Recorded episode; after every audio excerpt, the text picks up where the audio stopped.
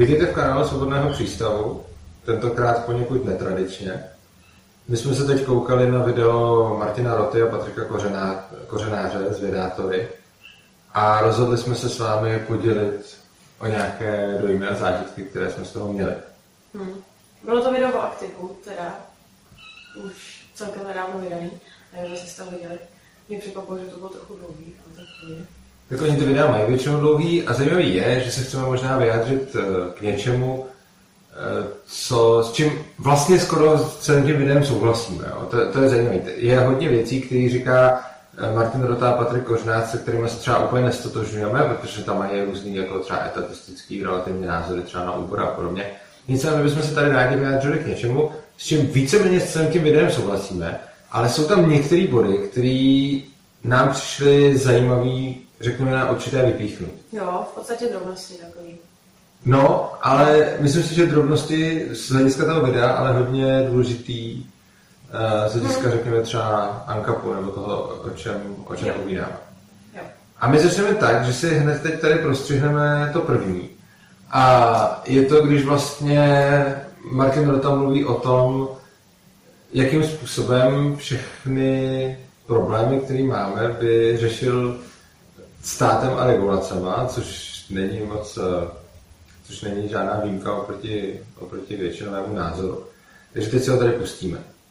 No, tohle je prostě jako ten problém, jo, jakože prostě si řekneš, to je přesně to, co má eliminovat, jo, co, od co by měl eliminovat perfektně státní systém. To je ten důvod, proč to prdele nemáme ten anarchismus, jako. To by mělo být ono, to by mělo být to, přičem tě má ten stát chránit.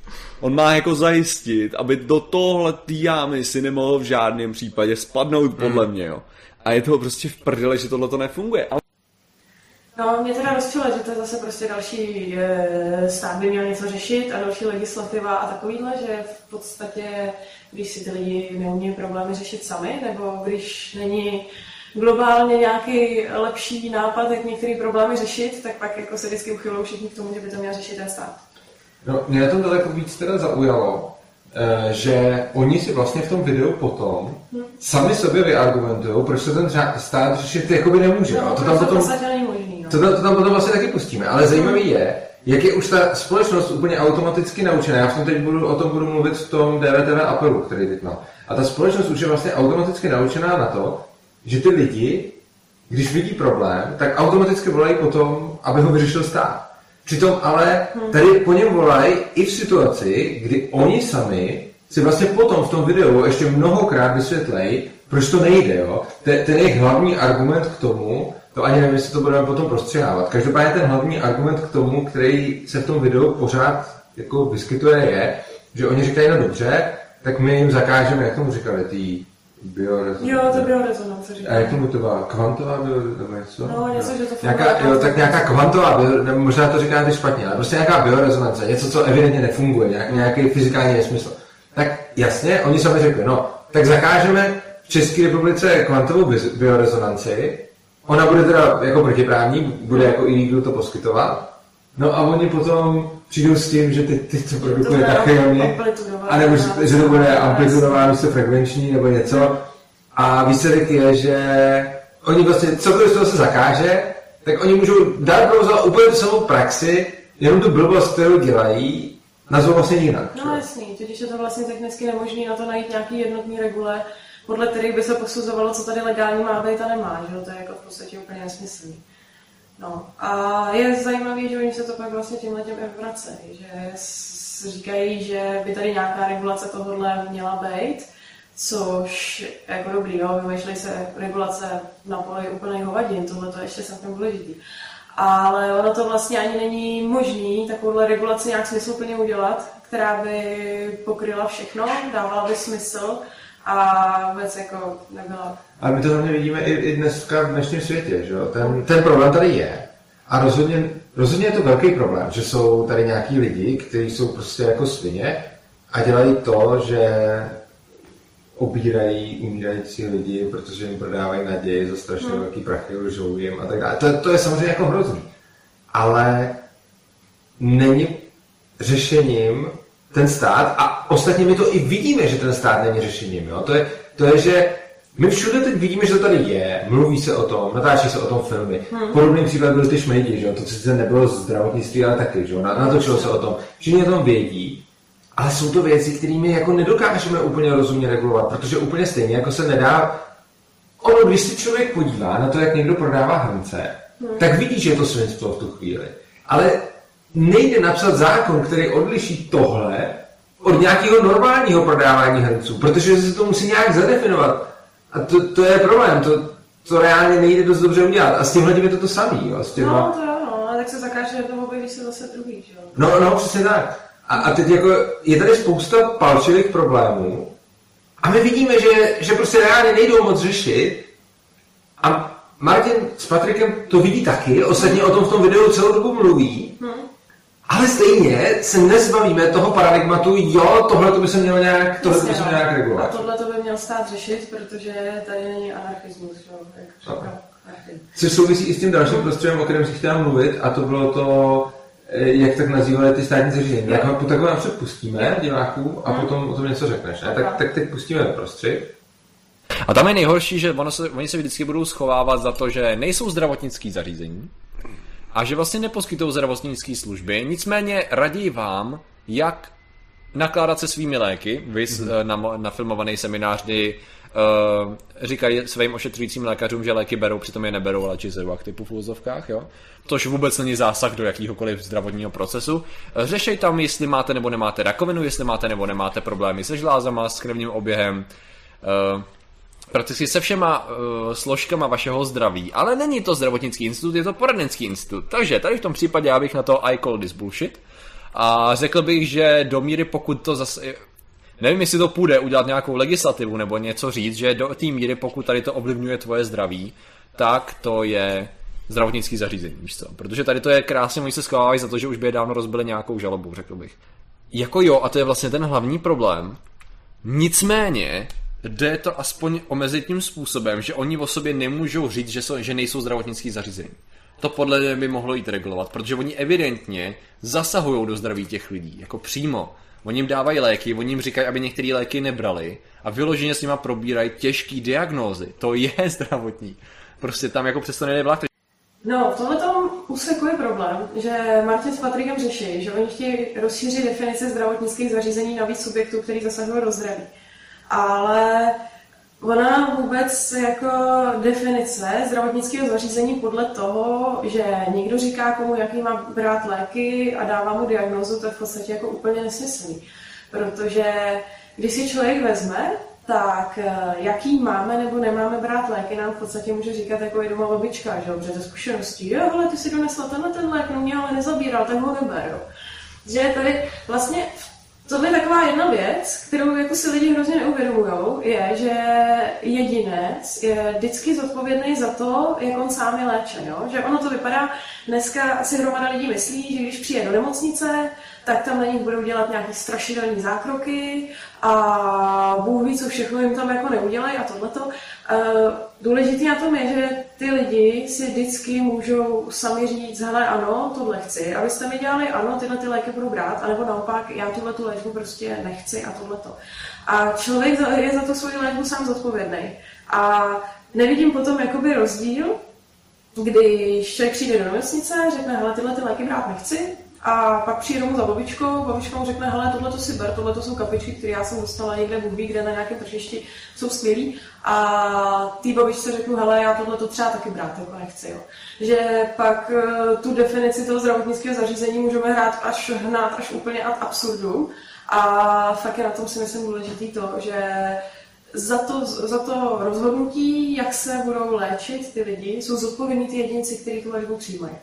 Tohle je vlastně, eh, tohle je vlastně hrozně zajímavé. A je to vlastně i pozitivní, i když já jsem třeba, než jsem mi to řekla, když jsme se na to vlastně koukali, tak se o tom začala mluvit, mě to předtím takhle nedocházelo, což je, ale je to vlastně pozitivní stav. Hmm. Pozitivní stav je, že vlastně doteď to, jak se člověk léčí, je jeho rozhodnutí. Jo? No, Čili prostě já jdu do nemocnice a tam je vlastně můžu jenom jakoby radit nebo navrhovat, co se mnou chtějí dělat.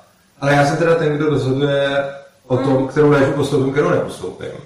A teď je teda otázka, První věc je, ty nemocnice přece nějak... eh, Ty jsou hrozně svazovaný, že jo, regulacema. No strašně, svazovaný. tak jako já nevím, jestli jste byl někdo v poslední době v nemocnici, ale jenom jako na příjmu hospitalizaci podepisujete dlouhý listra. Před každým výkonem podepisujete dlouhý listra. Je to vlastně strašně, nebo jako dává to smysl, Svým způsobem, no takhle, já bych to uvedla trošku do kontextu. Eh, Já jsem na medicíně, příští rok končím, takže já budu taky doktor. Takže na jednu stranu já vidím, že z hlediska pacienta dává strašný smysl, že pacient dostane informovaný souhlas, kde mu jsou vysvětleny veškerý pozitiva a negativa zákroku a on sám musí říct ano, tohle to chci. Na druhou stranu to vidím z pozice doktora, že to je strašně, no, když řeknu svazující, jak je to blbý slovo, ale prostě hrozně to zasekává ty doktory, jo. Ale, ale jako respektu, že to tam musí být, protože jedinec, který nakonec tu léčbu přijímá, tak je to jeho rozhodnutí, jako jestli No, mě daleko spíš zajímá, hmm. z pohledu tohohle je teda nemocnice spíš poradenský, nebo ne, poradenský blbý, protože oni tam dělají i zákroky. Ale víceméně je to něco, kam ty přijdeš, rozhoduješ si tam dál o sobě a oni ti teda jenom navrhují, co by s tebou tak asi mohli jako dělat. že jo? No, jestli- způsobem jo, jako oni ti řeknou, no. tady prostě máte tohle, tohle, my bychom vám chtěli udělat tohle, tohle, tohle a... No jasně, ale teď jako z právního hlediska jsou ty nemocnice právně postavení jiným než ty alternativci, ne? No, z právního hlediska ano, že? jo, tak protože oni jsou vedení jako to zdravotnické zařízení, protože Ano. za zdravotnické zařízení se zaručuje stát. Že? jo. A to, co oni vlastně chtějí, je, že na- navrhuje, ten Patrik tam navrhoval, ať z těch alternativců uděláme taky zdravotnický zařízení. No, jasně, no. No ale vlastně na základě toho, že oni zasahují do léčby. Hm, což Jenže- zasahuje každý. Jenže zasahují tím způsobem, že vlastně taky jsou poradenský, že, že oni jim taky říkají, jako oni jsou třeba svině, takže jim řeknou, nechoďte na chemoterapii a tady si vemte kvantovou prostě vy, vyháněš duchu. Hm. Ale na druhou stranu, oni jsou vlastně v té stejné pozici, jako když já k tobě přijdu, nebo kdokoliv, je, je spousta takových těch alternativních lidí, že jo, který píšou třeba... Jo, neberte antibiotika. Jo, neberte antibiotika. A tak a, a neočkujte děti jo, a, jasně, a homeopatika neočkujte, proti no. No, no zrovna očkování je půjde specifický, že? jo, protože tam je nějaká zákonná povinnost očkovat. Ale antibiotika, takový klasický příklad, jo? Dneska to je, to je velký antikrist. No, Ale teda z principu je vlastně oni kdyby rozšířili teda, že když ti někdo zasahuje do, do zdraví, hmm. když ti někdo ne, on ti vlastně nemůže zasahovat, on ti jenom navrhuje, jak No, se máš. Takže kdo ti navrhuje, jak se máš léčit, je teda automaticky zdravotnický zařízení, ale kdybychom to takhle rozšířili, tak potom ve stejném ohledu jsou všichni, kdo ti řeknou, no Jo, a to, to je vlastně, to vlastně ukazuje tu další absurditu té snahy všechno jako institucionalizovat a, a, a zakotvit do té legislativy. Jo.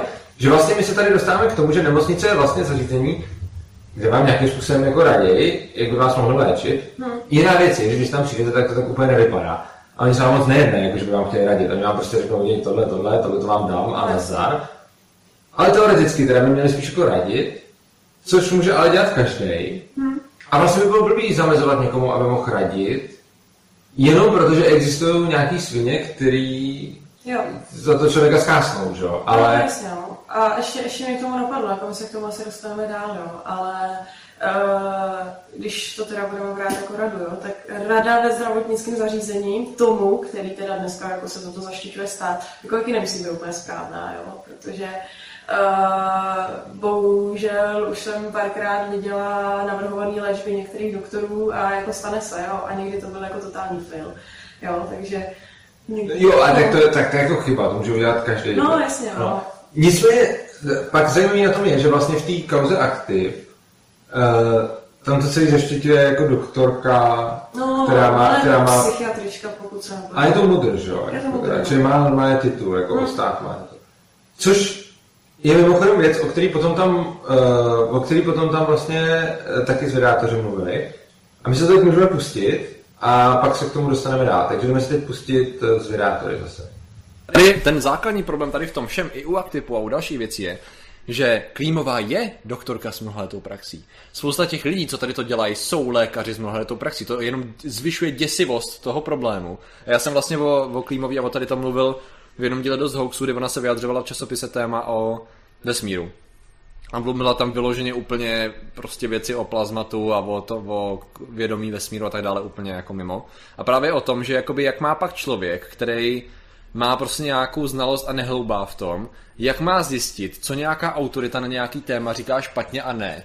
Mm-hmm. Jako, do jaký míry ty musíš mít super vzdělanou populaci a do jaký míry ty chceš, aby ten člověk teda měl teda ten, co, jí, co s ní dělal ten rozhovor, byl vzdělaný, nebo to měl být ten šéf reaktor, ten měl vědět, že říká blbost, víš co, mm-hmm. nebo to má být každý divák jako vzdělaný, protože pak jakoby dostáváš se do bodu, že pokud tady těm lidem necháváš pokud lidi s tou autoritou necháváš říkat hovadiny, mm-hmm. tak prostě vyloženě lidi jsou v totální tmě, jakoby nemůžou věřit vlastně nikomu a pak je to přesně ono, jakoby ono, doktor s mnohaletou praxí v tuhle tu chvíli vlastně nic neznamená.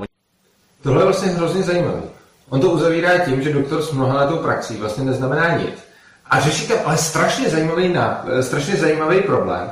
A ten problém je, jak lidi můžou věřit těm s tou autoritou, že? protože ono skutečně je tady strašně moc jako rozptýlených informací a my nevíme, co z toho je pravda a lidi říkají i blbosti a to, že má někdo titul doktora medicíny, tomu nezabrání, hmm. ale já si myslím, že tady je strašně důležité si uvědomit, že ten hlavní problém, ono to nikdy nebude, jakoby, tohle to je neřešitelný, jen to, o čem mluví ten Patrik, je vlastně neřešitelný v tom smyslu, že skutečně jako má být tak vzdělaný ten doktor, protože má ten titul, nebo pak ten, kdo s ním dělá někde rozhovor, nebo novinář, nebo nějaký, prostě jak s ním byli nějakých těch televizích, že jo, tak ty, ty moderátoři, kteří to mají jako zastavit, nebo kdo vlastně má být ten člověk, který to posoudí. No ale ten problém je, že my žijeme v hrozně složitém světě, kde u většiny věcí jako nevíme na jistotu, co je pravda a co ne. U něčeho teda můžeme zjistit, že je to jako bullshit, ale u většiny věcí to nevíme. A dostáváme se k tomu, že neexistuje nějaká autorita, která by říkala, tohle je správně, tohle je špatně, která by to dokázala říct jako A tou konečnou autoritou je skutečně každý sám pro sebe. Což tam taky jako říká, mají být všichni tak vzdělaný, aby jako dokázali si to posoudit sami. Na to samozřejmě zní odpověď jako ano, měli by, no ale když nejsou, no tak si to posoudí blbě. Ale myslím si, že role toho státu je tady strašně kontraproduktivní v tom, že on vlastně těm lidem ukazuje, že mají jakoby bezpečný prostředí, že žijou, že on jim jako říká, tenhle ten člověk má titul mudr, on je státem certifikovaný a tahle ta česká televize, já nevím, jestli to zrovna český televize, jo. ale myslím, tahle ta televize má jako nějaký osvědčení o tom, že prostě vysílá nějaké informace. A ty lidi potom tomu daleko víc věří a mají mnohem menší hmm. ten pocit, že je to skutečně nakonec na ní. Čili si myslím, že naopak všechny tyhle ty snahy no. jako zvědátorů to nějak institucionalizovat a říct prostě tenhle člověk no. to jako ví a ten to má říkat, tak, tak jsou kontraproduktivní v tom, že oni vlastně berou z toho jedince tu zodpovědnost. To je stejně, jak tam říkali na začátku, musíme bránit těm lidem, aby spadli do té jámy. Jo, ale to se tam říkal v tom prvním vstupu, že? Říkal, uh, stát má být ten, kdo nám brání, aby jsme nespadli do té jámy. Ale, ale přesně to je to hrozný, že? protože stát vlastně nemůže zabránit tomu, aby jsme spadli do té jámy, což i vidíme tady v tom. Akorát, že on může říkat, on může tvořit iluzi, že v tom brání. Takže ty jsi stejně v prostředí, který není bezpečný, kde je spousta jam, kde je spousta různých takovýchhle lidí, hmm. kteří prostě chtějí z tebe vytáhnout peníze a ve skutečnosti ti nepomoc. Akorát, že buď to lidem řekneš, hele, tak to je, je tady spousta sviní, že je hrozně nebezpečné prostředí a musíš se o sebe starat. Hmm. A to oni nechtějí slyšet. A nebo jsi chytrý politik a řekneš, já vás před nimi ochráním. Tím vytváříš iluzi, že ochráníš, ale stejně neochráníš. Stejně, jo? No. Mě k tomu napadly dvě věci. Jedna taková uh, poznámka, mm, slyšela jsem, a už je to docela dlouho let zpátky, nemám to teda jako ověřený, ale že lidi s titulem Mudr, když jsou na kandidátkách, tak dostávají hodně preferenčních hlasů, protože hromada lidí má pocit, jako že jo, to je ten doktor, ten bude jako chytrý. A mimo paní Klímový mě napadla ještě jedna doktorka, já teda nebudu jmenovat, možná budete vědět. Ale ta dost plameně hovoří proti očkování a je to taky hodně jako divný, jo. Uh, kašlu na to. Uh, a je to taky hodně divný, jo. A fakt si myslím, že v jakémkoliv oboru a u těch doktorů nevýjímaje máte prostě chytrý lidi, kteří jsou jako vzdělaný, věnují tomu svým oboru jako hodně a pak máte divní lidi a jako vůbec bych se nebála říct i hloupí lidi, jo? protože Uh, jako já jsem si taky myslela, než jsem na tu medicínu šla, že člověk, to, jako, to jsou bedny ty lidi, no a já se zrovna moc jako bedna nepřipadám, ale uh, přijde mi, že medicínu zvládne vystudovat i člověk, který zrovna moc inteligentní není. Protože medicína vás nenutí logicky myslet. Medicína vás naučí si nalít informace do hlavy a pak z nich skládat třeba nějaký diagnózy. Jo. A samozřejmě, že chytrý lidi uh, jsou v tom třeba talentovanější, dávají líp ty jako souvislosti dohromady, ale myslím si, že ta chytrost nebo vysoký IQ, když bych to tak řekla, nebo takhle, není důležitou predispozicí k tomu, aby člověk vystudoval medicínu. Já bych třeba medicínu nevystudoval, protože bych se nebyl schopný všechny ty věci naučit, protože co se naučím, to No, no, to je jako, no, já jsem takový, takový forek, co jsem si vzpomněla, že jsme dělali nějakou jako biochemii a řekli nám, rozdělte se do skupinek po čtyřech a my jsme se rozházeli jako po třech, po pěti, po šesti, že jo, tohle toho přišel ten vyučící a říkal, já jsem řekl po čtyřech. My jsme na ně koukali a říkali jsme, no, my jsme medici, my nemůžeme počítat, že jo, tak jako no.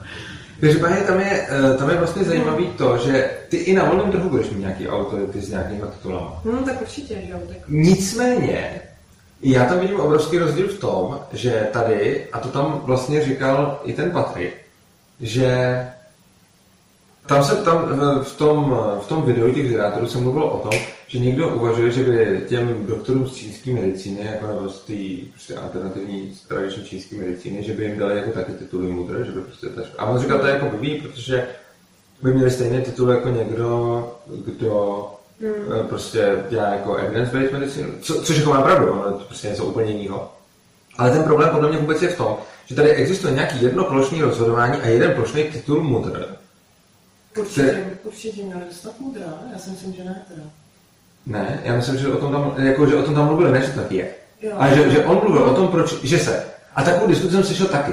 To bylo někde u Jílkový, že se tam bavili o tom, že by tradiční čínská medicína, že by ty lidi, co ji jako mají vystudovanou a co ji jako umí, oni na to taky prostě nějaký skill, jako. Hmm. tak ty, co ji umí, že by byli taky jako mudré prostě, že by to... A, a, No a on tady ten Patrik říká, jako to je přece blbost, to je něco úplně jiného, jako to, no, já si jako souhlasím, ale nelíbí se mi vůbec ta představa, která tady teď je, že prostě máš jako nějaký titul mudr. A víceméně je jako jedno, kdo ho vystavil. Přičemž No. potom existuje jako jedno globální jako rozhodnutí, kdo do toho teda ještě bude spadat, kdo ne a podobně. Přičemž jako daleko smysluplnější by bylo, kdyby ty školy vystavovaly svůj titul. A ty by si pak nebyla jako univerzálně, já jsem mudr, že?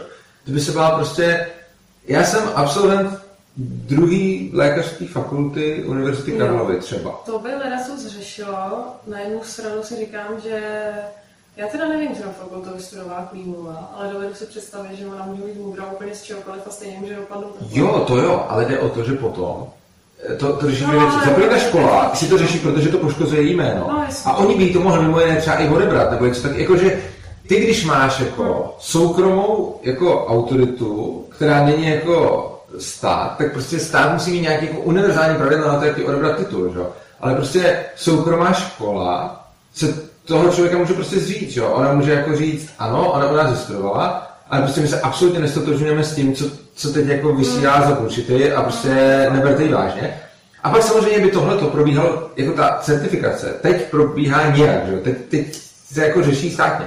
Ta certifikace by pak probíhala tak, že ty jdeš k doktorovi, no tak se podív, tak on má nějaký titul, který by byl, tak se proklikneš na stránky té fakulty, která tam má prostě Jo, nějaký rozhraní no. a řekne ti, hele, tenhle ten člověk něco, jo. A u těch lidí ona tam bude napsáno, jo, ona tady vystudovala, ale teď prostě dělá jako bullshit Jo. a s tím my se vůbec jako Vidíš, to je strašně zajímavý, že by si to mohl dohledat na stránkách ty konkrétní No jasně. fakulty, což by eliminovalo vlastně tu ženskou, která vykládá, má nějaký ten titul. Jo, no, no samozřejmě. A, a hlavně, když by to byla prostě soukromá organizace, tak ona o tom bude rozhodovat úplně stejně jako firmy rozhodují třeba o svých zaměstnancích. A nebudou svázaný tím, že musí existovat jako globální legislativa o tom, co kdo smí a nesmí.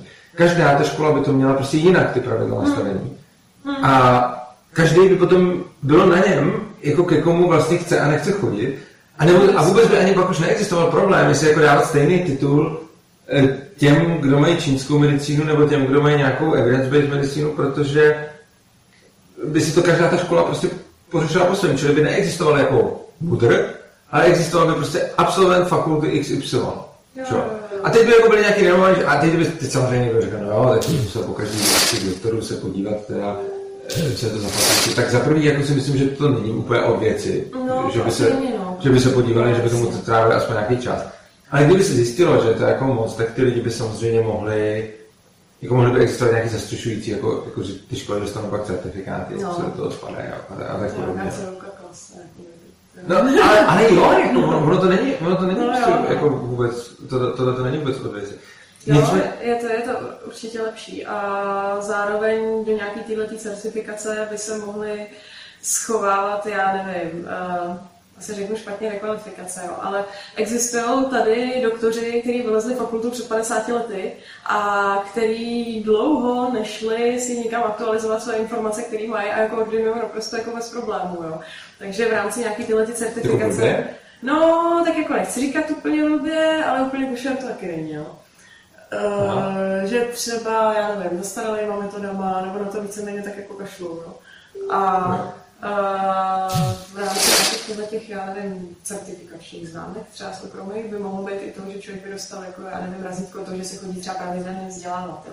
Nevím, jak doktoři nějaký pravidelné vzdělávání vlastně mají, když si to tak vemu, myslím od komory, ale uh, samozřejmě jde na to, jde na to kašlat mnohem víc, jako, než, než třeba na to kašlu no. To je, a, a ještě mě napadla jedna věc, která se úplně netýká doktorů, ale týká se to toho přesně, uh, jak Hmm. Přišel na strašně zajímavý point.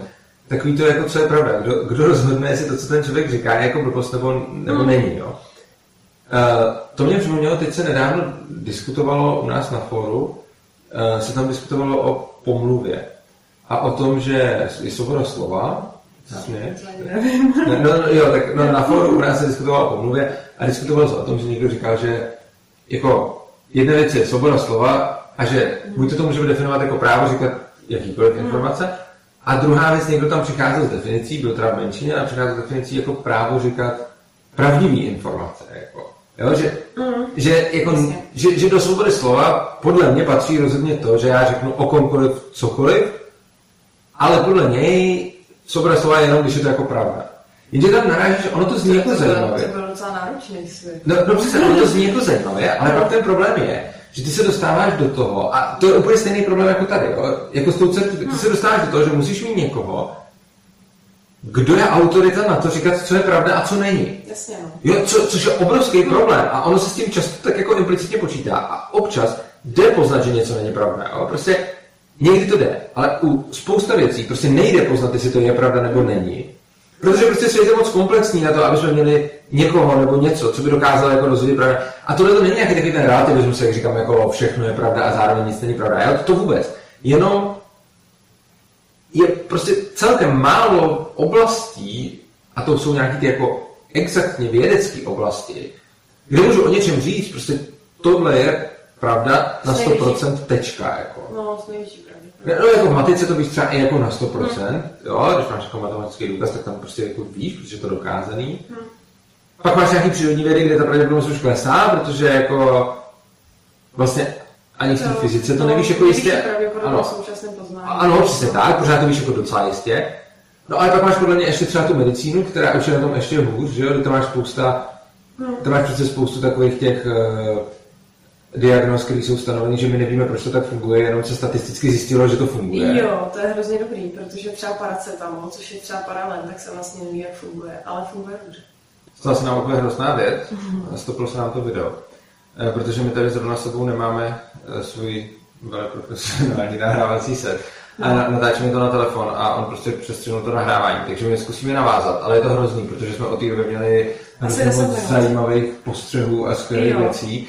A možná eh, se teď budeme snažit aspoň A neopakovat. to jsem taky ty, že jo, a nějaký nahatý prsa tady byly, ale to jsme vystřelili. No, mě jsou tak určitě zvědavé. Každopádně, eh, no a Tereza tady mám Jo, no. no. Ale dvě věci. Uh, O čem jsme to mluvili? Mluvili jsme o tom paracetamolu, co funguje a nevíme Hmm. proč. Jo, a já jsem potom říkal, že uh, je vlastně ještě zajímavá věc, že máš pak nějaké věci, které jsou jako určitě pravda, nějaký, o kterých to určitě nevíš. Třeba, když vezmu ze svého oboru, tak uh, můžeš o některých tuningových strojích říct, že se nezastaví třeba, že, že po, po, poběží navždycky, což si můžeš představit jako počítačový program, který tam má nekonečnou smyčku. Hmm. Potom uh, existuje halting problém třeba, který ti říká, že univerzálně nelze napsat program, který zjistí, jestli jiný program se zastaví nebo ne, což je zajímavý. A rozhodně tohle je jako pravda. O tom no, Což teda pomíjíme nějaký takový jako teorie, že jsme v Matrixu a všechno, co se kolem nás děje, není pravda, jo. Ale čemuž teda mimochodem taky jako někteří lidi věří. Jo, a tak, tak my to nemůžeme vyloučit. Jo. Já nemůžu třeba říct, že to je jako místě, že nejsme v Matrixu, to můžeme být v Matrixu, ale e, tahle ta pravda je do té míry, že když vycházíš z nějakých předpokladů, z nějakých definic, protože ten tvůj je nějak nadefinovaný a tak dále, takže když vycházíš z toho, co máš jako dáno, tak potom můžeš říct, že něco je pravda, jako s určitostí, jo? když vyjdeš z těch, z těch předpokladů. Samozřejmě všechno může být tak, že náš mozek je napojený na nějaký dráty, který tam prostě nějaký impuls a ten svět tady vůbec jako není. To je taky možnost a tam by to pak neplatilo, ale za předpokladu, že vycházíme z toho, co jako známe, tak můžeme pak jako s jistotou vidět nějaký pravdy. Konkrétně třeba o těch Turingových strojích a spousta dalších, hlavně v matematice a, a, a podobně. Pak zase na druhé straně máme věci, o kterých víme, že prostě nikdo na jistotu neví, tak třeba my netušíme, já nevím, ohledně vzniku vesmíru, velikosti vesmíru a tak to jsou všechno jako dohady, a, a vlastně to nikdo neví, takže tam nevíme, jako, co je pravda. No, vlastně hromadu takových těch jako věcí, no. z, uh, bych řekla, z exaktních věd, který jako usuzujeme teďka, že v současné době to, co jako víme, tak je považujeme za pravdu, ale může se jako v budoucnu stát, že to vlastně bude úplně jinak. Přesně tak, hodně těch věcí prostě fakt nevíme. Jo. A jenom na to existují různé teorie a nějaké hypotézy, které se prostě můžou někdy vyvrátit a třeba za tím vyvrátit nejsou, těžko říct. No a pak je ale celá řada věcí, o kterých ani nevíme, jestli je možný říct, jestli je to pravda. Já jsem si vzpomněla vlastně, to je úplně geniální, tohle mě hrozně fascinuje, že třeba my se učíme nějakou verzi dějepisu a o některých částech vůbec jako nevíme, jestli to přesně takhle nebo ne, že jo, protože... No tak, že většina jich nebyla dokonce, nebo jako... No, že jako ty prameny, které přesvědčuje, můžeme říct, že jsou nějaký důležitelný, tak jdou strašně krátce jako dozadu, jo.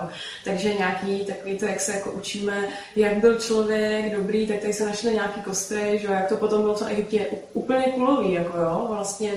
Jo, to, to je země, plus pak jsou jako ještě tendenční verze no, moderního dějepisu, jo, jako, který, kam se do toho jako zabředává ta politika, eh, což je teď, teď, často se, teď často se řeší, to mě teď napadlo ten eh, no, problém.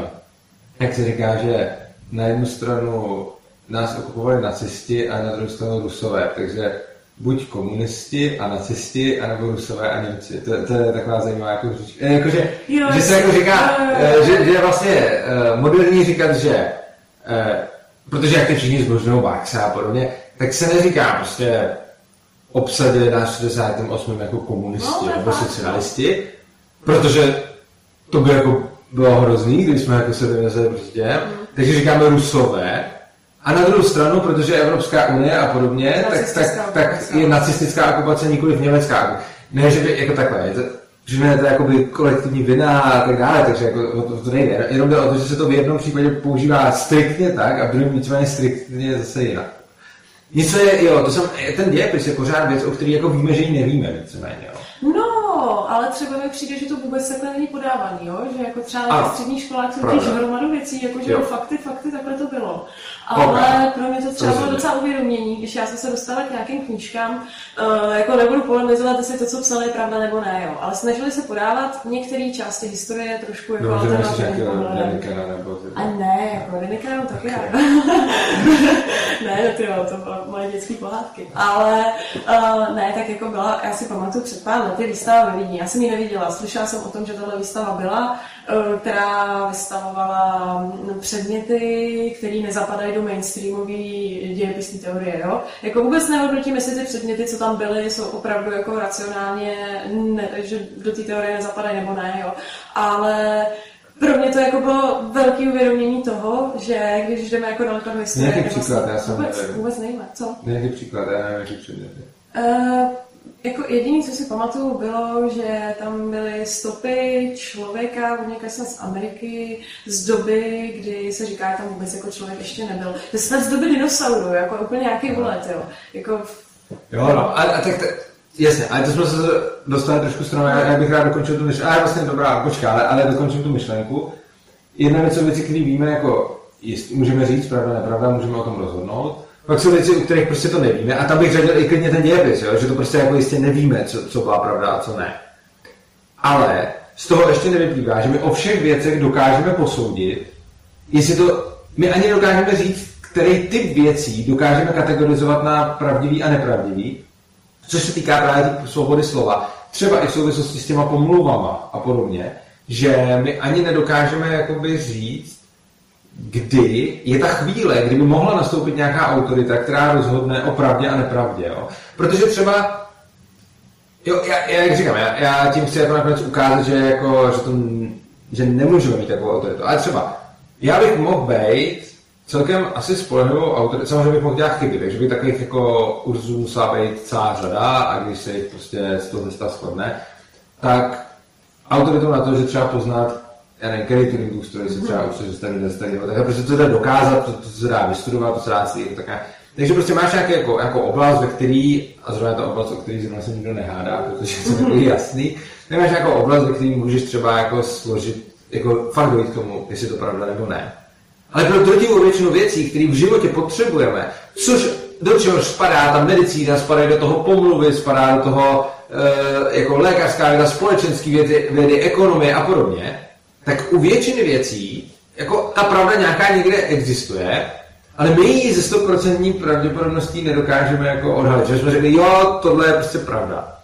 A já bych se hrozně rád vyhnul tomu, aby to, co tady říkám, vyznělo jako taková ta relativistická věc, takových těch lidí, kteří hlavně chtějí mít vždycky pravdu a nechtějí nikomu radit city, tak radši řeknou, všichni máme svoji pravdu a všechny ty pravdy jsou rovnocenné. To, to si nemyslím, no. Jako je, je to ten příklad takovým známým obrázkem, že tam stojí dva, jeden kouká na šestku, jeden na devítku, je to jedno číslo, každý kouká z jedné strany. A potom je napsáno v té původní verzi něco jako... Záleží na úhlu pohledu. Jo, něco jako, jenom proto, že já mám pravdu, to neznamená, že ty se mílíš. Mm. Ale ono strašně často znamená, jo? Ono ne vždycky, ale strašně často znamená.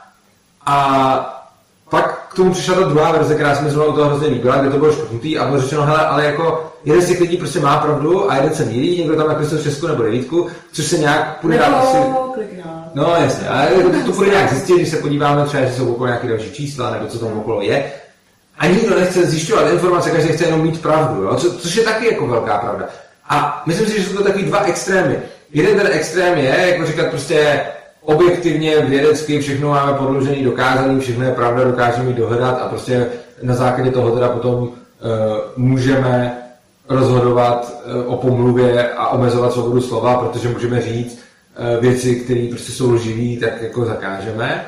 A na druhé straně jsou pak ty lidi, kteří říkají, o, všechno je pravda, každou blbost, kterou řeknu, tak je to vlastně svým způsobem. Pravda je subjektivní. No, přesně tak. A já si myslím, že ani jedno z toho není, ani jedno z toho prostě není rozumný rozumí je, prostě svět je hodně složitý a některé věci se tam pravda prostě jako nalézt dá, některých se dá nalézt jenom s nějakou pravděpodobností a některých se nedá nalézt zatím jako vůbec, časem třeba se najde, ale ten vtip je v tom, že my ani nedokážeme, my bychom mohli říct dobře, tak, tak jenom u těch věcí, které dokážeme si s jistotou vidět, tak tam bychom mohli třeba jako já nevím, postihovat. Teď já mluvím o svobodě slova, ale zároveň se to týká i té léčby a podobně. Čili jako tam, kde na 100% víme, tak tam bychom mohli teda použít nějakou represi. Jenže problém je, že my ani nevíme, nemáme žádný univerzální způsob, jak říct, v čem na 100% víme. Jo. Takže tohle je jako problém a vlastně to nemá úplně řešení, protože potom do reálného světa to nej, nejde implementovat tak, aby jsme zvolili nějakou autoritu, která bude rozhodovat, co je pravda a co není, a to jak ve věci pomluvit, tak ve věci léčení. Jo, a asi bych to tak nějak uzavřela, že z toho vyplývá to, že lidi primárně asi by se měli výst k tomu kritickému myšlení, aby se nad tím, ať je to prostě informace jakýkoliv typu, zamysleli a přemýšleli jako sami o tom, jestli je to pravda, jo? a ne protože to řekl tamhle ten člověk, který uh, zrovna náhodou jako pět let seděl, seděl nějaký lavici a poslouchal nějaké přednášky, jo?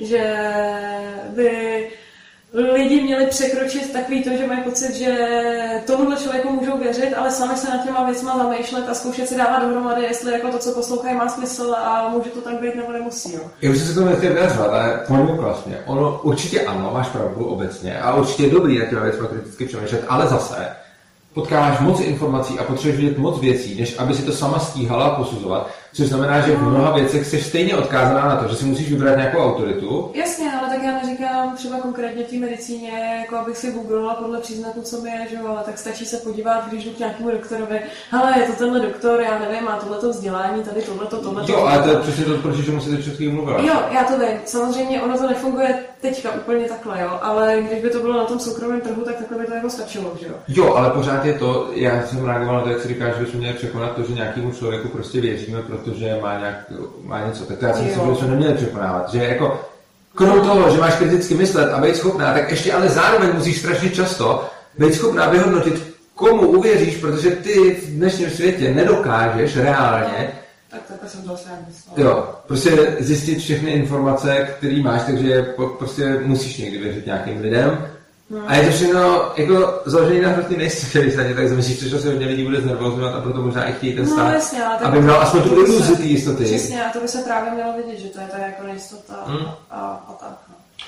No a tak se můžeme dostat k tomu, eh, posled, k té poslední části těch zvědátorů, eh, kdy oni potom nakonec, a protože stejně jak tady Tereza mluvila o kritickém myšlení, to oni taky strašně moc vyzdvihují, protože se mi to líbí, byť s nima zdaleka ne ve všem souhlasem, jelikož jsou to do obrovské míry etatisti, což mi na nich jako vadí. Na druhou stranu respektuju tu práci, kterou dělají a to, že se na věcma zamýšlej a vla- vlastně já říkám zvědátory a myslím původně, já jsem sledoval už dlouho Martina Rotu, což je asi jediný youtuber, který kterého jsem Jo, no to je vtipný, jo, protože eh, my, když jsme se s Urzou seznámili, tak jako já, youtubery, to je úplně mimo mě. Mimo mě Nevím, taky, která je, jo.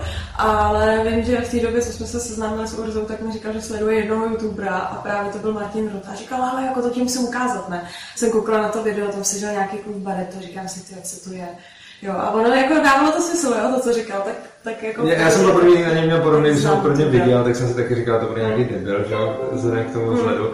Ale potom nakonec prostě přesně, je to jako jediný, který ho teda sleduju, protože se mi hrozně líbí eh, to jeho ekologické myšlení a, a kritický přístup. Byť je teda etatista spoustu věcí vyřešil jako nařízeníma, protože je strašně jakoby utilitaristický a myslím si, že nezná úplně tu, eh, nezná úplně tu nemožnost eh, ekonomické kalkulace v centrálním plánování. Nicméně strašně dobře vystihují i s tím Patrikem potom v těch žedátorech některé věci, hlavně o tom skepticismu a kritickém myšlení. To. A myslím si, že tenhle ten problém s tím aktivem potom shrnuli velice dobře. A my se ho teď zase pustíme, takže teď dáme slovo zvědátorům a pak k tomu ještě něco řekneme. Takže zvědátoři. Je to komplexní problém, který nejde řešit jedním krokem. Je to prostě problém toho, že se budeš víc soustředit na vzdělávací systém. Budeš víc slejt nejenom peněz, ale i jiných dalších stylů, eh, syst- eh, jakoby způsobů motivace do zdravotnického systému tak, aby si umožňoval těm lékařům a motivoval je zároveň k tomu, aby přistupovali k těm pacientům tak, jak přistupují lidi z alternativní medicíny, kvůli, který, kvůli tomu přístupu často právě odcházejí ty lidi k té alternativní medicíně. Což je samozřejmě otázka nejen peněz, ale i vzdělávání těch, těch doktorů, eh, aby měli dobrý technický zázemí, že jo, aby prostě nebyli přepracovaní, aby měli možnost takhle s těma lidma pracovat, což často nemají, že jo. Takže a to je, to, je, to je ta další věc. Zároveň musíš mít informovanou populaci. Musíš mít informovaný lidi v médiích, kteří budou informovat dál tu populaci. Je to prostě kombinace tak obrovského množství faktorů, že není, jako nemyslím si, že je to o tom vzdát, ale prostě tlačit a tlačit a tlačit dlouhodobě na tady ty věci. Jinak jako, to je jediná cesta prostě. No a tohle je vlastně velká pravda a tohle mimochodem z toho efektivního, nikoliv etického, respektive ekonomického hlediska je ten důvod, proč jsme anarchisti, protože tohle je obrovský průsled toho státu. Že?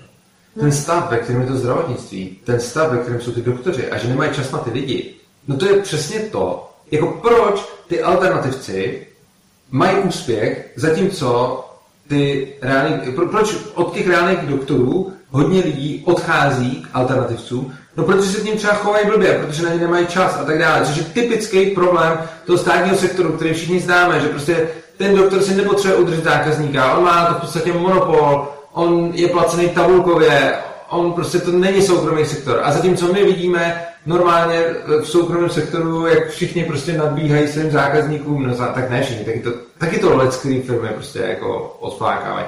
A já když prostě vidím třeba jako v mojí práci, jakým způsobem jsme jako nadbíhali zákazníkům, jakým způsobem prostě se snažíme, aby byli spokojení a tak podobně. A samozřejmě potom i každý, i ten poslední programátor, jako třeba já, který vlastně nemám rád jednání s zákazníkama, tak jsem instruovaný, abych to dělal dobře, protože si prostě nemůžu dovolit se k k tomu zákazníkovi chovat blbě, protože i když ten zákazník po mně chce něco, co třeba ani není v popisu mojí práce, tak mě by v životě nenapadlo mu říct, sorry, tohle není v popisu mojí práce, vypadni. Protože vím, že kdybych tohle to udělal, tak budu mít já potom nakonec problém, protože to se mnou někdo přijde vyřídit, jak jsem si dovolil se takhle chovat k zákazníku, takže to nikdy neudělal. A i když po mně chce něco nad rámec svých povinností, tak jsem nakonec nastavený do modu, že mu to radši dodám, protože nechci potom od někoho poslouchat o prozákaznickém přístupu. Ale tohle je přesně to, co v té nemocnici prostě chybí, protože jako když se podívám na třeba, nevím, majitele firmy, kde jsem pracoval, tak on jako neustále nás cepuje, prostě musí tady ty lidi cítit dobře. A co jim dáme, když mluvíme takový hrozně jako pro obchodník, ještě třešničku na dortu, aby se tady cítili a tohle a to. A, a, a když já bych mu řekl jako, tohle není moje práce, on po mně chtěl něco, on si něco naporoučil a pak to změnil a tohle přesně to. Tak je pošel úplně roháje ten, ten majitel. A prostě mě to mě vůbec nezajímá, on se tady má cítit dobře a ty to máš udělat tak, aby se tady cítil dobře. Zatímco ten doktor, a protože ten majitel z toho má prachy, jo? Zatímco ten doktor, když bude se svým nadřízeným mluvit, a řekne, no ale já jsem tady neměl čas a tohle, to takhle nadřízený mu řekne, no, no já to chápu, že? protože on se nemá prachy, mu to jedno, že? takže prostě ty doktory se budou chovat, dokud to nebudou mít jako finanční motivaci, kterou nebudou mít, dokud nebudou mít jejich nadřízení, kterou nebudou mít, dokud to bude celý státní a socialistický, tak se budou k těm lidem chovat prostě blbě, protože ono se to ani nedá měřit. Jakože ty nesměříš jinak než tak, že ty lidi jsou tam spokojení, to, co vlastně chtějí, jo? protože ono, každý potřebuje něco trošku jiného a ty potřebuješ se ke každému chovat jinak, že jo? A to je potom i to, že u nás v práci nám dají prostě programátorům, který máme programovat, tak nám dají školení psychologie o tom, jak mluvit se zákazníkem, Což je doktorům nedají. Já se nevím, že tohle asi nebude to mít Ale úplně, jo, jako máme nějaký jako základní školení jako s pacientem, jako uh, já nevím, jak na ostatních fakultách, u nás taky termín nebylo, ale to já si myslím, že jako kdyby ty školení šly od zhora dolů, tak ono ti to ničemu nepomůže, jo? protože uh, on je strašně rozdíl vidět uh, velký mezi nemocnicema a pak samozřejmě jsou nějaké soukromé kliniky. A mě ty čekárny v nemocnicích občas trošku připomínají Českou poštu. Protože je to tak, že člověk třeba v velkém městě v Praze, tady má na výběr víc nemocnic, no a když mu něco je a potřebuje na ten urgent, tak uh, většinou jako řeší maximálně to, ve které nemocnici zrovna by tyjo, nějakou náhodou mohla být nejmenší fronta, nejmenší čekačka. No pak tam přijede, stejně tam tak jako kouká několik hodin, že jo, jako ty lidi jsou nepříjemní, jako je to takový to, no, tak to trošku připomíná Českou poštu, ale to prostě jako jiný nebude, jo. A my jsme o tom už vlastně i mluvili, že ty doktoři jsou lepší a horší. A tady se jako neustále mluví o tom, že dobrý doktoři odcházejí do zahraničí. No jako já si nedivím, jo, já teda nikam nepůjdu. Ale já chápu, že když je někdo fakt dobrý a baví ho ten obor a tohle, tak za nich chce dobře zaplacený. A on nemusí chodit tak daleko, aby byl zaplacený třeba jako dvojnásobně co tady, že jo? Stačí se naučit jako cizí jazyk, aby někde na západě vezmu se otevřenou náručí. No a tady potom dochází k tomu, že Samozřejmě zůstávají tady i dobrý doktoři, jo? není to tak, že by tady zůstávali jenom ty špatný. Ale větší část, nebo velká část těch dobrých odejde a tady zůstanou třeba jako ty průměrný a pak některý, kteří jsou fakt špatný. Ale protože někde jsou personální nedostatky, tak oni radši zaměstnají toho fakt špatného, než aby tam neměli nic. No a e, pořád se tady mluví o tom, jak by se těm doktorům e, o atestaci byl ten návrh nebo něco. Jo, že když by po atestaci šli pracovat do zahraničí, odmigrovali, takže by museli zpětně si zaplatit svůj předatestační přípravu, jo? což je úplný úlet, jo? protože ten návrh, on to naštěstí potom jsme ze stolu, eh, ten by, dost, ten by vedl akorát k tomu, že ty doktoři by odešli hnedka po fakultě a to, ta předatestační, jak jasně, ono je to příprava, ale oni během té přípravy ty doktoři fakt jako makají, jo? tak by tady o to, o to mít ještě bylo doktoru, jo? a pořád se řeší, jak tohle to jako udělat a nikdo nevidí, že jako on ten trh jako to řešení má, jo. A ono, kdyby tady byly trošku jako jiný finanční motivace, eh, dobrý doktoři se motivovali víc, ty horší by byly vytlačený konkurencí, tak eh, by to asi vypadalo trošku jinak, že jo.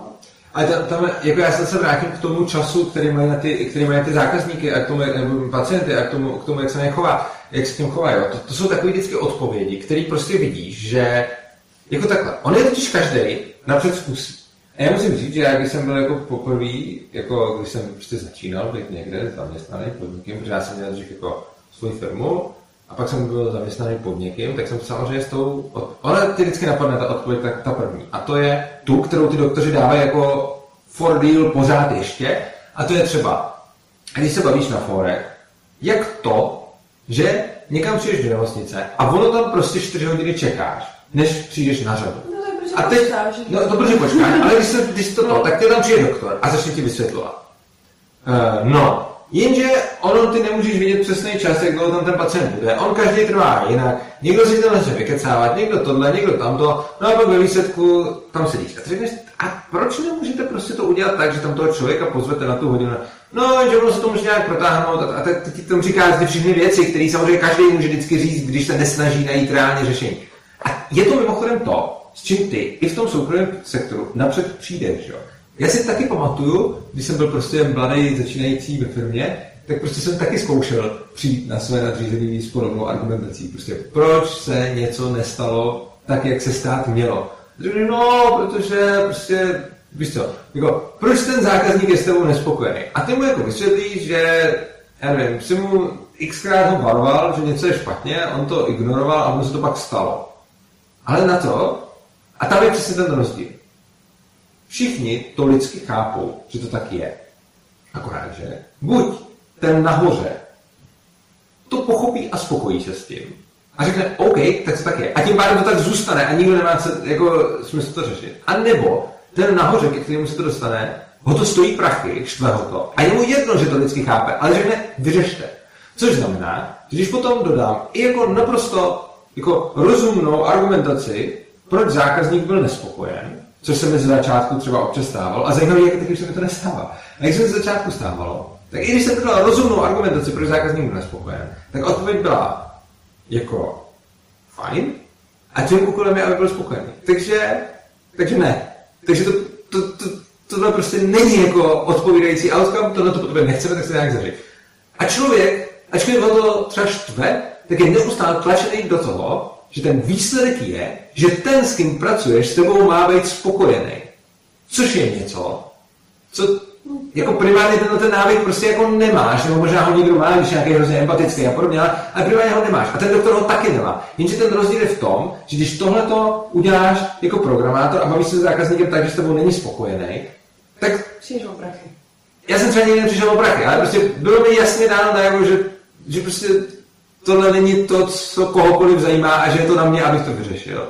Když to ten doktor, když mu nadřízenému řekne, no já toho mám moc a takhle, tak on mu to vezme a oni to potom celý život nadále používají. To je vidět i u učitelů, to je vidět u všech. A je to přesně vidět na těch forech, když třeba přesně je tam debata o tom, proč nemůžou doktoři objednávat na čas, aby tam člověk nemusel čekat. Proč musí plejtvat časem. Což se mimochodem technicky řešit dá, jo. Jako, A no jasně, no, by to možná jak šlo, ale oni říkají, no to nejde, oni se tam to, a to někdy to trvá díl, někdy to trvá míň, a já nevím, co se mám dělat, a, a prostě tohleto. Oni ti to furt říkají, protože víš, že když tohle to řeknou svým nadřízeným, tak ty to vezmou a nazdar. A prostě nikoho to nebude dál jako už jako trápit, protože se prostě řekne, tak to prostě je, a všichni si na to, že prostě v nemocnici se čeká a nazdar. Přesto však, tohle to nemáš jako ve většině, jako občas někde taky čekáš jako v soukromém sektoru, ale prostě většinou, když někam jdeš jako zákoš a něco tam s tebou mají dělat, já nevím, jdeš architektovi, právníkovi, no, tak se ti nestane, že tam necháš 4 hodiny čekat a neřekne ti k tomu ani slovo a ještě se na to blbě ksichtí. To se prostě nestane. A když už tam náhodou někdo čekáš, tak si spíš omluví. A když se neomluví, tak se na ně vybodneš a jdeš jinam, že jo? Prostě. A, to, a to je ten problém té motivace ještě pořád. Ale pak je tady ten ještě mnohem větší problém té ekonomické kalkulace, na který oba dva ty zvědátoři vlastně naráželi. A tady v tomhle tom kousku, který jsme vám pouštěli, tak tam to bylo řečeno taky, že ono je to všechno provázané. Že ty doktoři potřebují nejenom víc peněz, oni potřebují víc času, oni potřebují víc čeho, že jo? Což je obecně problém nedostatku zdrojů. Jako.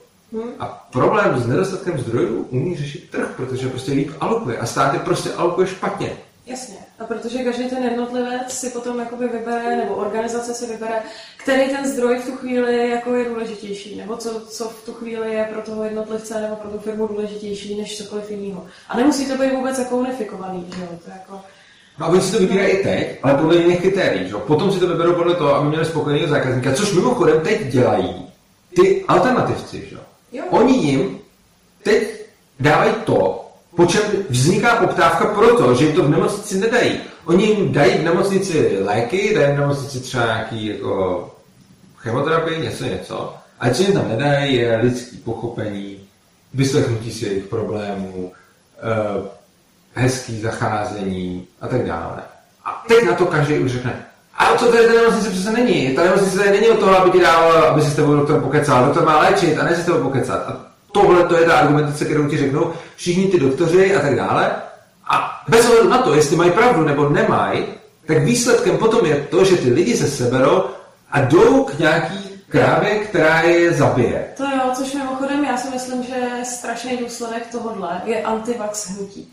Protože strašně moc doktorů neumí uh, pro ty vakcíny dobře argumentovat. Oni to nikdy neřešili. Jako já, když jsem se o tom začínala hrabat, tak je fakt, že uh, uargumentovat uh, nastudovaného antivaxera je, bylo taky docela náročné. Takže ono to chce docela dobrý argumenty, trošku jako znalost o té problematice a hlavně přesně jako lidský přístup a ne takovou tu aroganci jako hele, já jsem to studoval a ti, ty jdi do háje, A protože tohleto se dost často děje a děje se to teďka, mám jako nějaký známý, který nejsou třeba uh, primárně antivaxeři, ale šli za svou obvodní doktorkou a chtěli vědět informace a ona jako arrogantně smetla s tím, že prostě takhle to je, takhle to je, takhle to je. No, tak tenhle ten přístup přesně si myslím, že důsledku vede i k tomu, že tady máme, nebo nejenom my, ale že se vůbec tak jako rozrůstá obrovský antivax hnutí, jo. A jako je to se vším takhle potom. Jo, no, a te, prostě obecně je to, je to problém zdrojů, protože i část těch doktorů je vlastně zdroj hmm. a ty zdroje jsou prostě misalokovány a ta důležitá věc je, že my tady máme nějakou jakoby, jistotu ve zdravotnictví a říkáme, máme tady třeba zdravotnictví, který každému pomůže, aby se náhodou nestalo, že někdo umře, protože je chudej. No, No, nicméně, výsledek je, že ty zdroje jsou prostě špatně alokovaný. A teď teda lidi neumřou primárně proto, že by prostě neměl prachy na to, aby si to zaplatil, nebo že by neměl na pojištění, to se jako pravda nestane. Ale stane se to, že spousta lidí umře v důsledku špatně alokovaných zdrojů, a tím samozřejmě nemyslím jenom lidi, kteří pak v důsledku toho odejdou k někomu, kdo jim dá nějakou prostě alternativní kvazi mega fotonovou rezonanci, eh, nebo bio, Biorezonance. kvantovou biorezonanci. tak nemyslel jsem tohle, myslel jsem No. prostě to, že i dneska, tím, jak je prostě to zdravotnictví špatně plánovaný, tak i jako primární zdroje, nejenom zdroje čas toho, že by ten doktor byl hodný a podobně, ale i zdroje jako prostě rezonance, CT a tak dále, No, tak to se stojí dlouhé fronty a v těchto těch dlouhých frontách prostě umírají lidi. A je to vlastně stejný problém jako ten čas. A my teď jediný, co jsme dostali, je taková ta iluze toho, že o každého bude postaráno a že se vám nestane to, že umřete proto, že jste neměli x tisíc, což se asi teď jako úplně takhle přímo nestane, ale stane se to, že možná umřete proto, že celkově v tom zdravotnictví nebylo zdaleka tolik peněz, kolik tam mohlo být a nebyla tam tak kvalitní péče, jaká by mohla být a umřete A nebo byla, jen- nebo byla kvalitní, ale byla drahá, takže jako se poštovna rozhodla, že ji ano, přesně tak. jo. Takže jako nakonec stejně můžete umřít a to buď v důsledku teda toho, že někdo, a tam si samozřejmě já si pořád mám takovou jako tendenci říkat, že ten člověk se to může sám, jako že když prostě jde k týhletý, jako já vím, že byl v hrozný situace a pořád se dá aspoň říct, že to byla jako jeho rozhodnutí, jeho zodpovědnost, že prostě šel k nějaký alternativce, která ho prostě ve výsledku a přestal si brát prostě léky, tak jako je to samozřejmě hrozný, co mu udělali, ale pořád se aspoň dá říct, jako jo, tak to bylo pořád jeho rozhodnutí. Ale pak jsou věci, které ani nejsou rozhodnutí toho člověka, protože prostě tím, že je zdravotnictví, socialist, zdravotnictví, so, zdravotnictví socialistický, tak něm není dost peněz a když potom prostě čekáte o měsíc, dva díl na důležitý vyšetření, protože máte zrovna rakovinu, tak tak to není váš problém, to vás prostě normálně zabilo socialistické zdravotnictví, protože se to dělá takhle. Jo? No, Takže... takže... to se jakoby nevidí, že jo? protože ono se bere za nějaký standard za to, co máme a tyhle ty problémy socialistického zdravotnictví vidějí až potom ty úplně nejvíc nemocný, který, eh, když jim prostě stát něco potom neproplatí, tak dělají jako sbírky někde bokem a, a řešejí, jak jako nazbírat peníze na tu léčbu, kterou jim někdo řekl, hele, jako my vám ji platit nebudeme. Jo? A eh, je dost zajímavý, no to zajímavý není, ono je to jako logický celkem, že největší obhájci zdravotnického systému u nás jsou lidi, kteří jsou zdraví. No, Protože čím víc těm doktorům musíte chodit a čím jste nemocnější, tím vidíte, jak je to velký problém, jo? protože to stojí čas, uh, stojí to, no, tak samozřejmě jako peníze nějaký, jo, ale je, je to jako hrozný potom, no. No, což souvisí s tím, co jsem říkal, že ty si vlastně tam kupuješ tu iluzi, že, jo? že ty vlastně, No, jasně, no. že to, co ti to socialistické zdravotnictví hlavně dodává, je ta iluze toho, že jako o všechny bude postaráno, že všichni mají právo na zdravotní péči a tak dále, takže ty si koupíš tu iluzi, tu dostaneš, fajn, dost, koupila jsi, zaplatila jsi, máš iluzi, ale pak ti ta iluze padá v momentě, kdy onemocníš a jak se říká, ví, to tyhle ty nemocní, pak to určitě budou vědět doktoři, jaká je reálně stav. Přičemž nemocní a doktoři si oba dva budou říkat, že to je jako, oni eh, nebudou a ten kořen toho problému, Přesně, eh, protože si řeknou, ono je to špatně nastavený a je potřeba to lépe nastavit. Jo. A k tomu potom je třetí skupina, která to vidí, a to jsou rakouský ekonomové, kteří chápou problém No, možnosti ekonomické kalkulace, nejde, že prostě to nejde, ten, ten problém není řešitelný. A Mises to dokázal, prostě tohle nejde řešit Hm. Jinak než tržně a dokud to bude centrálně plánovaný, tak to prostě Jo. bude špatně. Takže až budu, budeme všichni zase poslouchat, že málo doktorů, málo sester, málo peněz, málo tady toho, málo tamhle toho, to je úplně jedno. I kdyby ono teda mimochodem nikdy nebude dostatek všeho, jo, ono jako vždycky bude mít pocit, že hrozně málo, hrozně málo, hrozně málo, ale ono to vlastně ani správně vyřešit nejde, jo. Že to už eh, tím, že to zdravotnictví je v dost velké míře centrálně plánovaný, tak eh, ono vždycky bude domělý nedostatek, jo. OK, tak to jsme asi zvládli docela dlouze. Takže tohle to je uh, takový dost experimentální video, protože jsme ho neměli vlastně připravený. My jsme se jenom podívali na ty, my jsme se jenom podívali na ty zvědátory, pak jsme si tak řekli, co nás tam zaujalo a pak jsme šli rovnou točit. Proto to taky není krátký jako vždycky. A zajímalo by nás, co na tohoto říkáte, když je to video takovýhle. Omlouváme se i za to, že je to točený na telefon zase, protože a my... mikrofonu a bez mikrofonu je to slyšet, ale my prostě bohužel teď jsme někde, kde nemáme naší techniku, takže se omlouváme. Ale Lež. zajímalo by nás, bude to lepší určitě. A zajímalo by nás, co si myslíte o takovémhle formátu, kdy to není úplně dopředu připravený. Mně přijde, že tam vyplují zajímavé myšlenky na povrch, tak nám dejte vědět zpětnou vazbu. Díky, že jste se koukali. Pokud se vám video líbilo, zapište se k odběru svobodného přístavu. A mějte se krásně, užijte si života. Budeme se těšit příště. Čus.